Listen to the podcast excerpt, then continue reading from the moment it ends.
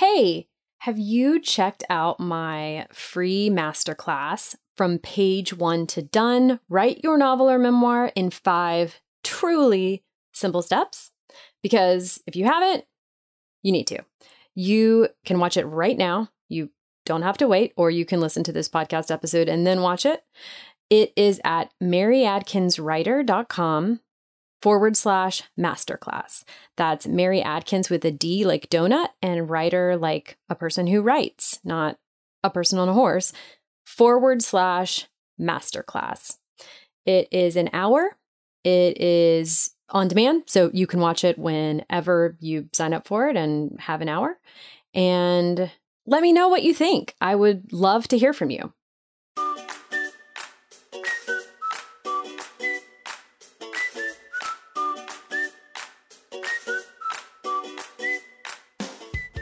Welcome to season two of the First Draft Club. I'm your host, Mary Adkins. I'm an author and writing coach. You can find my novels When You Read This and Privilege in your favorite bookstore, and my next novel, Palm Beach, will be out next summer, so stay tuned for news about that. I also have a two and a half year old named Finn, and so if you hear background noise during this episode or any episode, that's probably why. I do my best to curb it. I'm in my closet, for example. Um, but, you know, sound carries, especially when they're sounds made by uh, an amazing and very loud toddler. If you tuned in for any of season one, you know that the way that this podcast works is I take a question from my weekly word shop with my students um, and I bring it to the podcast to answer it on the air. And that's going to be how season two works as well, because I got great feedback from season one. I'm really glad that people are enjoying it. I'm enjoying making it. I really like this format. And so we're just going to keep going. This week's letter sets the record for the shortest question I have ever received. And it reads Dear Mary, what is a book auction? Should I read it again just because I can, because it's so short? Dear Mary, what is a book auction? okay, in answering this one, I want to take a step back because I get a lot of questions about the book publishing process, which is understandable because it's a process that you don't know or understand until you do, until someone tells you or until you experience it. And it can be really confusing. Plus, it varies a lot depending on a number of things the kind of book you're publishing, what kind of publisher you're working with. So, I'm going to walk you through the publishing process for a novel or memoir with a major publisher in the United States. Okay, that is the specific route we're going to be taking in answering this question because that is where a book auction occurs. So, the first step is to get a literary agent. These are people who represent authors and they're sort of the gatekeepers of publishing to to reduce them to something that's oversimplified. Um, you can't get to a major publisher, in other words, typically speaking, unless you go through a literary agent. Now, you will hear crazy stories of an author who was a waiter waiting on an editor's table at a New York restaurant, and then they start chatting, and he asked for her manuscript, and she gave it to him, and he loved it and bought it straight away. But these are these are the exceptions to the rule. I would not count on that happening. For that, that's about as common as winning the Powerball. um, and if you actually heard the story, I did that, that little anecdote was like a, a version of a story that was told about the author Stephanie Danler and her novel Sweetbitter. Apparently, her book was already out on submission to editors. She already had a literary agent anyway when that when a version of that happened. So it wasn't actually the case that she went from this, you know, unknown uh, person starting from zero to a success overnight due to a chance meeting at a restaurant you you are going to want to get a literary agent in other words probably. Now literary agents are not all created equal. They represent different types of books.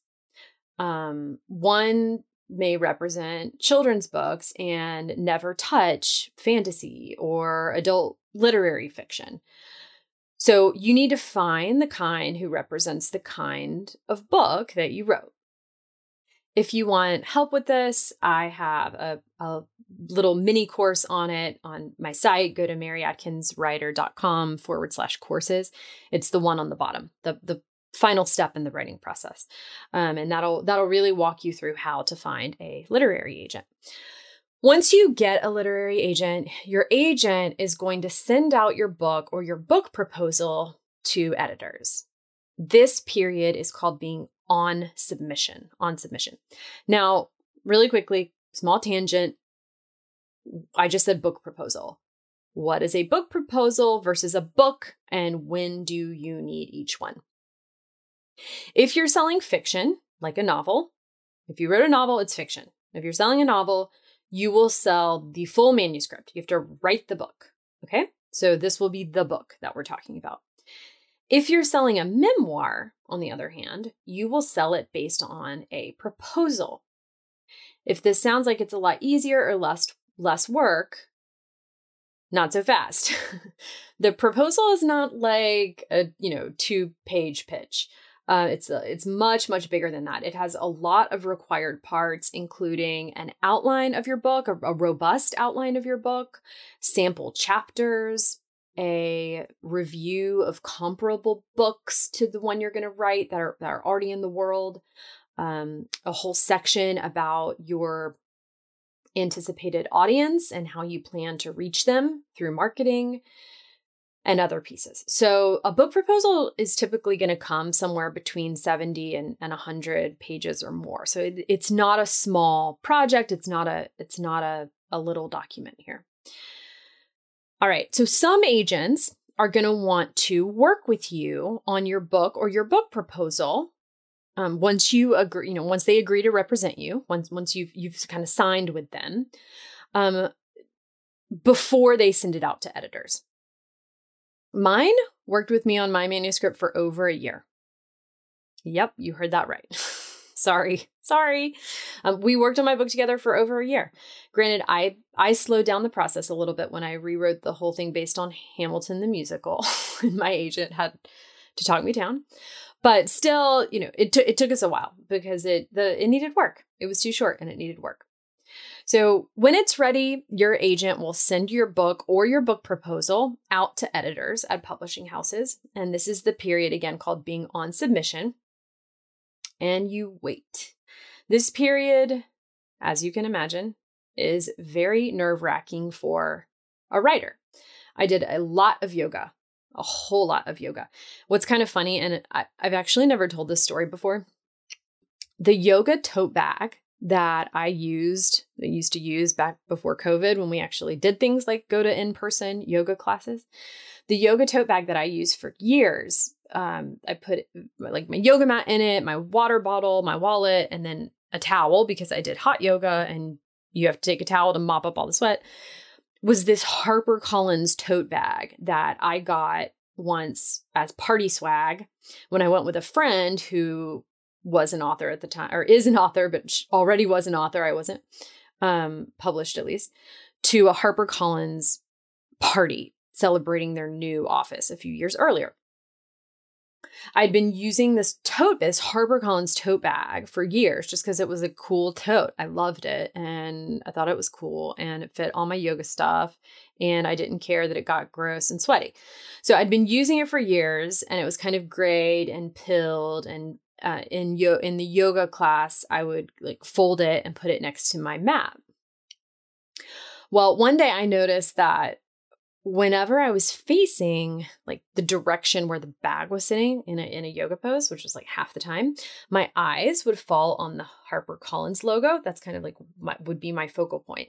So without intending to, I had spent hours and hours meditating on HarperCollins without realizing it, like subconsciously meditating on HarperCollins. And that that was so interesting to me later when that turned out to be my publisher.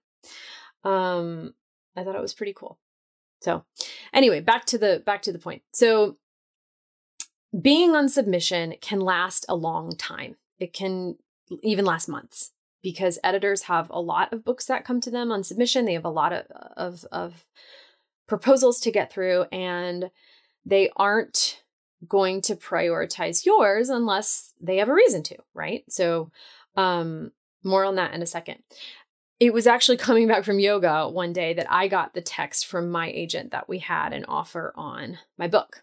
And what that meant was she had gotten a call from one of the editors she'd sent it to, my novel to, making her an offer. I quickly called her back and found out that my first offer what and the only offer we had at the time was from a publisher who wasn't HarperCollins but was a you know one of the big publishers. She explained to me that we would then use that offer to um, get the editors at other publishing houses to to actually get back to us on the book. So she would call them up, you know, Simon Schuster and HarperCollins and others, and say, "Hey, we have an offer, and so like you know we're going to need to make a call. Do you want this or not?" So that's what I mean by having a reason to prioritize the book. Like at that point, they if they haven't yet, which presumably they haven't because we haven't heard back from them, they pick it up, read it, decide, you know, either no, like no thank you or yes, we do want to make you an offer on this book. And here is where the book auction comes in. If other publishers also want your book, there's an auction that's held in which they they bid for it. The the different publishers bid for it it's not like an art style auction at an auction house with an auctioneer talking really quickly and you know people holding up numbers. But it's basically that exciting. A date is set for the book auction usually i don't know a couple weeks away. And i think it was two weeks away in my case although i could be misremembering that i'd have to ask uh, my agent. And your agent will place calls round robin to the publishers, asking them if they want to bid higher. So you get in one bid, she calls the next publisher, like tells them where the bidding is, asks if they want to, to outbid, and so on and so on, going round robin. You're sitting at home on your couch, or if you're me, you're at a conference on domestic violence in Dallas, because of course you are. And every hour or so, your agent emails you or calls you or texts you to, to tell you give you an update like tell you what what the bidding has climbed to or who's dropped out. Eventually people do drop out and you are left with either the highest bidder or the highest couple of bidders bidders. Um and if you're left with a couple of high bidders like if they you know it kind of they both bid the same thing you can choose based on other factors like did you connect with one editor um, in particular And because also by this point you have chatted with the different editors to get a sense of where they want to take your book and you know you just kind of get a feel for their personality. By the way this can also last over a day. So i think in my case it might have it lasted at least two days and it might have been three.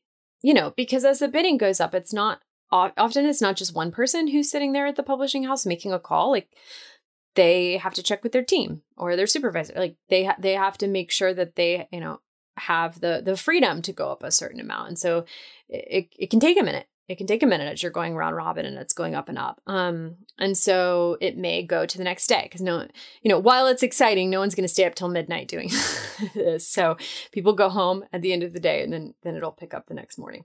By the way this is all around what your advance is. So, your advance is just a, a pool of money that you get prior to the book hitting shelves and being sold. Although the la- it's typically allotted in three payments, and the third payment comes when it does hit shelves. So, um, it it comes out of your earnings on the book. That's why it's called an advance. So it's just an advance on your royalties. So that's a book auction. It was truly thrilling for me to get to be a part of one. And even for people who weren't me, my, my sister was with me and called it one of the most exciting days of, of her life. that gives you a sense. Um, remember, though, that there are different ways to go about publishing um, in the United States and outside of the United States. And this is just one of them. Not all books sold to major publishers go to auction um, either. So this is just one way, even within you know that world of of the kind of the big five quote publishers. This is just one way that books get sold. the The publishing industry is a bit of the wild west, actually, and and this is just one of of many paths. It's just one I happen to go on, but I hope that illuminates the concept of a book auction to you if you are curious. Have a great week. And I will see you next week for the last episode of season two and our last episode of 2020. Happy writing!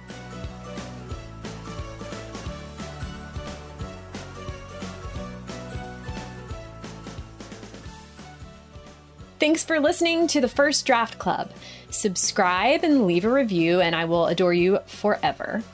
And if you want to submit your own questions and attend these sessions live, you can join our community of authors by going to maryadkinswriter.com. That's Adkins with a D like donut. And if you want to attend my free masterclass on how to finish your book in five simple steps, just go to maryadkinswriter.com slash masterclass. That's maryadkinswriter.com slash masterclass, and you can watch it instantly. Happy writing! See you next week.